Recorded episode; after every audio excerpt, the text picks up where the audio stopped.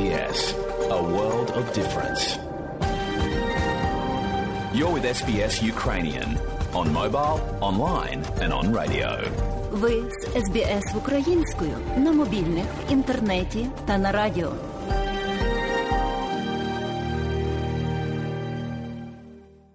А далі, шановні друзі, у нашій україномовній радіопрограмі Вістки із рідних земель, з якими вас ознайомить сьогодні журналістка Людмила Павленко.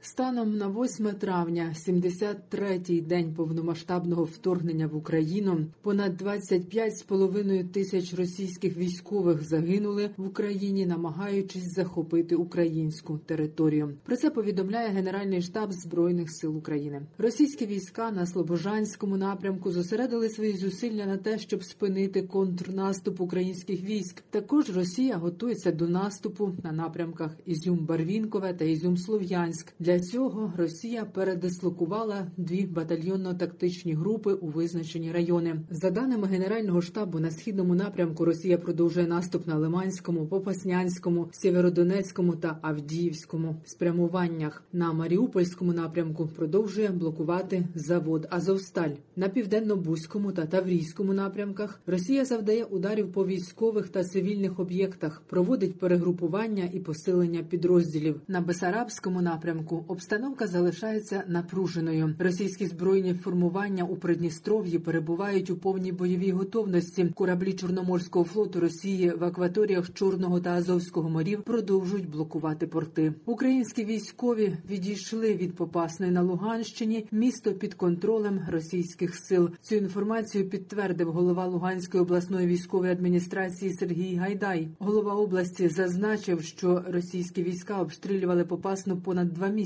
Там зруйновано все вщент. Тому українські військові відійшли на міцніші позиції, які підготували заздалегідь. В одному із сіл на Луганщині Росія обстріляла будинок, у підвалі якого ховалися мирні люди. Ще одному селі області через російські обстріли зруйновано двоповерховий будинок під завалами щонайменше 11 людей. А вночі російська армія атакувала школу в Білогорівці на Луганщині. Внаслідок авіаудару по навчальному закладу загинуло щонайменше 60 людей. У школі перебували орієнтовно 90 людей. Говорить голова Луганської обласної військової адміністрації Сергій Гайдай. В тому, що це не артилерійський снаряд зруйнував школу, а саме авіабомба. Коли вона пробила дах там і стелю, то був вибух всередині, і там надвеличезна температура була. І школа сама по собі вона склалась повністю. Будинок ще взагалі зруйнований. Він ну шансів для того, щоб десь вижили люди, дуже мало. Вночі неможливо було там працювати працівникам ДСНС, тому що були обстріли. Треба підсвітлювати. Ну і це було просто підсвітлення об'єкту, який би знову обстріляли. Зараз працюють ДСНСники, і так само працівники ДСНС виїхали в сусіднє село Шепілівку. Там снаряд влучив в будинок, в підвалі якого знаходилось 11 людей. Вчора взагалі був такий важкий день, тому що тільки по Сєвєродонецьку декілька десятків обстрілів було. Прильотів було дуже багато, і лікарню в тому числі так само обстріляли. Важка ситуація і в напрямку Рубіжного. І навіть сьогодні зранку вже йдуть стрілецькі бої в напрямку Воєводівки, Білогорівки і в напрямку Попасної. 225 дітей загинули, 413 дістали поранення від початку повномасштабного вторгнення Росії в Україну від 24 лютого. Про це повідомляє офіс генерального прокурора України. Міністерство закордонних справ України рішуче засудило авіаудар російських військ по школі у Білогорівці на Луганщині. У відомстві стверджують, що Росія вчинила цей військовий злочин незадовго до дня пам'яті і примирення, постійно повторюючи трагедію Другої світової війни. Глава німецького бундестагу Бербель Бас навідалася до Києва, взяла участь у пам'ятних заходах, присвячених закінченню Другої світової війни в Європі. Глава Бундестагу є другим за значимістю представником Німеччини після федерального президента і таким чином найважливішим німецьким політиком, який відвідав Україну з початку російського вторгнення. Під час свого візиту до Києва Бас зустрілася з президентом України Володимиром Зеленським, спікером Верховної Ради України Русланом Стефанчуком. Нагадаю, раніше Володимир Зеленський запросив канцлера Німеччини Олафа Шольца і федерального президента. Президента Франка Вальтера Штайнмаєра приїхати до Києва 9 травня. Україна 8 травня разом з усім цивілізованим світом вшанувала кожного, хто захищав планету від нацизму в роки Другої світової війни. Але цьогоріч слова ніколи знову сприймаються інакше. Про це президент України Володимир Зеленський сказав у відеозверненні з нагоди дня пам'яті та примирення. Цьогоріч ми кажемо ніколи знову інакше. Ми чуємо ніколи знову інакше. Це звучить болісно, жорстоко, без оклику, а зі знаком питання. Ви кажете ніколи знову? Розкажіть про це Україні. 24 лютого слово ніколи стерли. Розстріляли, розбомбили сотнями ракет о четвертій ранку, якими розбудили всю Україну. Ми почули моторошні вибухи. Ми почули знову. Жодне зло не уникне відповідальності, не зможе сховатись в бункері. Аналогічні думки президент України озвучив і у своєму щоденному зверненні повний виклад звернення Володимира Зеленського традиційно наприкінці матеріалу. У захопленому росіянами Мелітополі на Запоріжжі змушують дітей одягати георгіївські стрічки та вчити вірші про війну. Про це повідомила уповноважена Верховної Ради з прав людини Людмила Денисова. За її словами, такі дії вчиняють директори шкіл, які почали співпрацювати з окупаційними військами. Омбудсман зазначила, що є інформація, що це робиться без згоди батьків. Підкреслює уповноважена з прав людини. Ветеран Другої світової війни селища Золочів на Харківщині Іван Лесун залишився без житла. Його будинок, побудований ще батьком, в ніч проти 4 травня зруйнував російський снаряд. Івану Васильовичу 97 років. На війну з нацистами він потрапив одразу після свого 18-річчя. Звільняв міста Білорусі, Польщі, дійшов до Німеччини. Ось що він розповів кореспондентам суспільного мовлення. Як моє серце билось, взагалі я німий став. Пробачте, що я так напряму кажу. Я не мог ні слова сказати. Наташа прибігає, дочка моя каже, що, па, ти знаєш, що яка радість? Кажу, що ж за радість? Із хати не осталось нічого. Кажу, як нічого? Ну, я вискакую, сонний такий, глаза відкрив. Два-три часа спав. Все більше я не мог заснути. Тому що стріляють. Якщо б я зараз в силах був, я б пішов перший на, в оборону, де стояв би десь допомагав нашим військам. А що? Ну як вам об'яснити? День пам'яті та примирення, під час якого Україна разом з усім світом згадує мільйони жертв у Другій світовій війні та трагічні події тих часів. День перемоги над нацизмом, який символізує не тріумф переможців над переможеними, а має бути нагадуванням про страшну катастрофу і застереженням.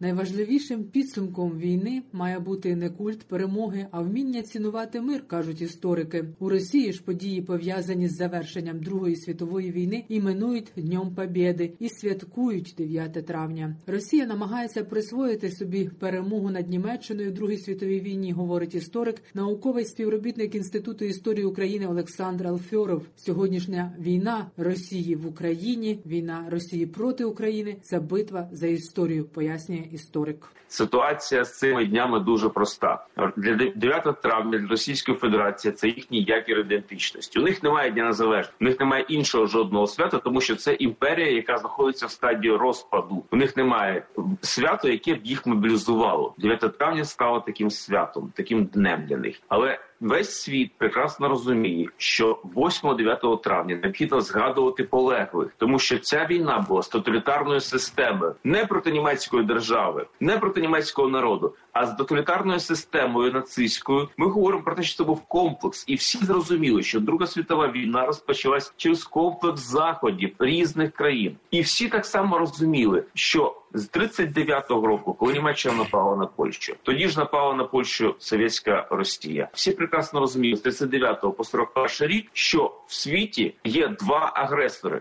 Німеччина та Совєтський Союз, і виключно цю подію абсолютно намагається перекрити совєтська влада, намагаючись створювати парадигму перемоги. Таким чином, начебто, вмиваючи руки від того, що совєтські війська разом з німецькими захоплювали Польщу, що совєтські війська почали атаки на Фінляндію. Це все робиться через символ перемоги, через постійне кричання перемоги. Але на сьогоднішній день акцент великий переміг вже не совєтський союз, а переміг русський солдат. І ми маємо зрозуміти, що приватизація подій Другої світової війни відбувається суто тепер вже путінському режимі. Далі повний виклад звернення президента України Володимира Зеленського.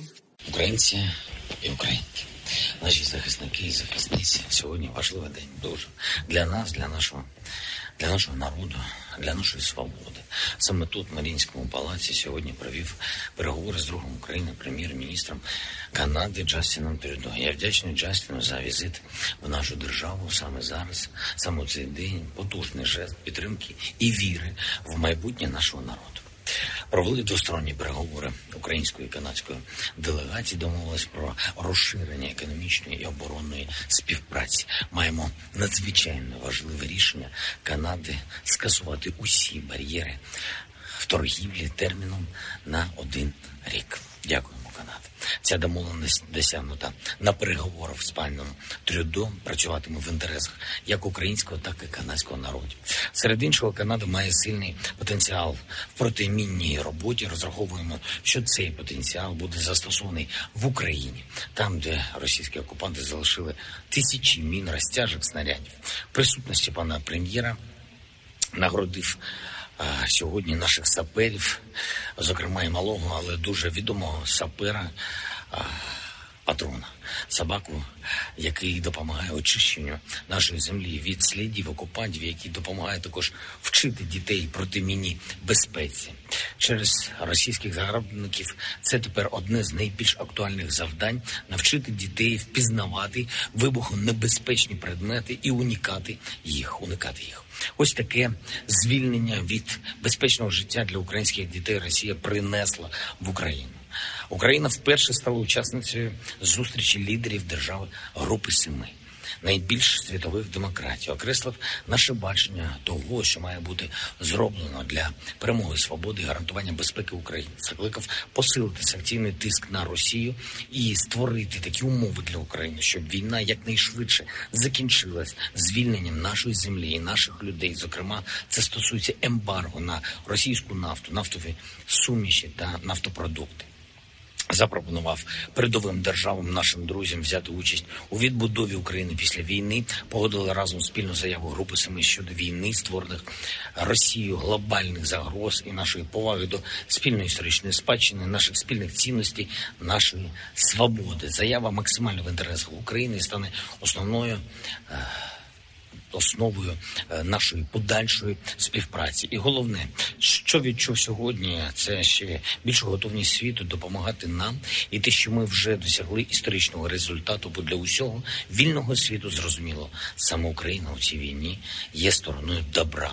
Росія ж програє, бо зло завжди програє. Вдячні першій леді Сполучених Штатів Джил Байден за візит в Україну в Ужгород саме сьогодні. З міркувань безпеки про цей візит і зустріч з першою леді України не повідомляли завчасно, не запрошували журналістів. Але я знаю, що пані Байден отримала максимум інформації про те, чого потребують українці, українки зараз. Я вдячний їй за щиру підтримку наших людей. Провів переговори у Києві з прем'єр-міністром Хорватії Пленковичем Андрієм. Хорватія принципово і потужно підтримує нашу державу в боротьбі за незалежність. Я вдячний Хорватії за усе, що ми вже отримали, і сподіваюся, що надалі співпраця тільки зростатиме. Також прийняв у Києві президента норвезького.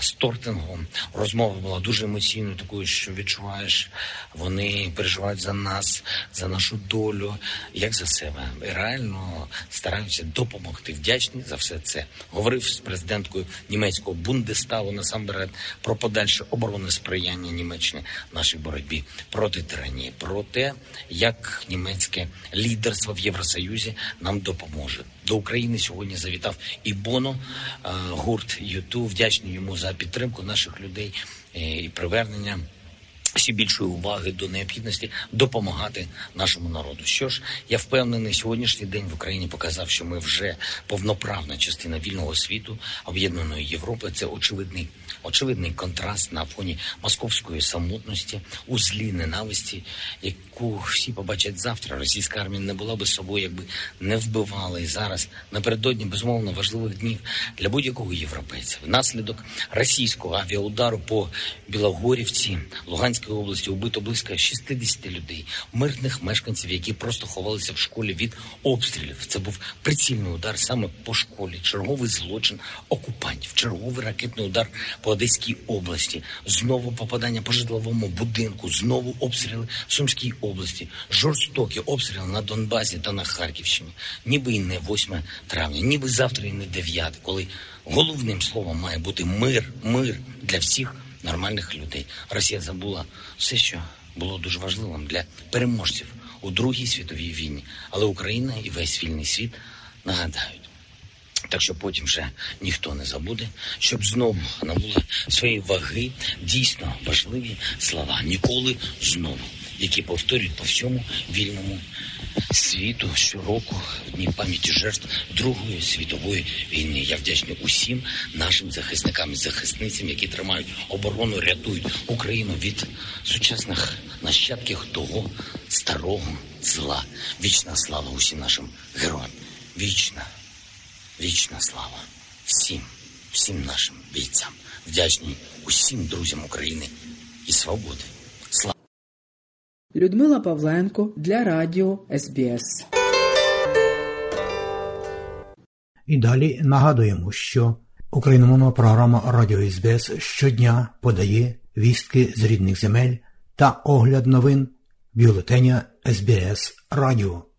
Заходьте на нашу веб-сторінку www.sbs.com.au і також на нашу сторінку у Фейсбуці. Ви можете слухати наші радіопрограми також і через мобільні додатки App і Google Play. Слухайте Радіо СБС сьогодні і завжди.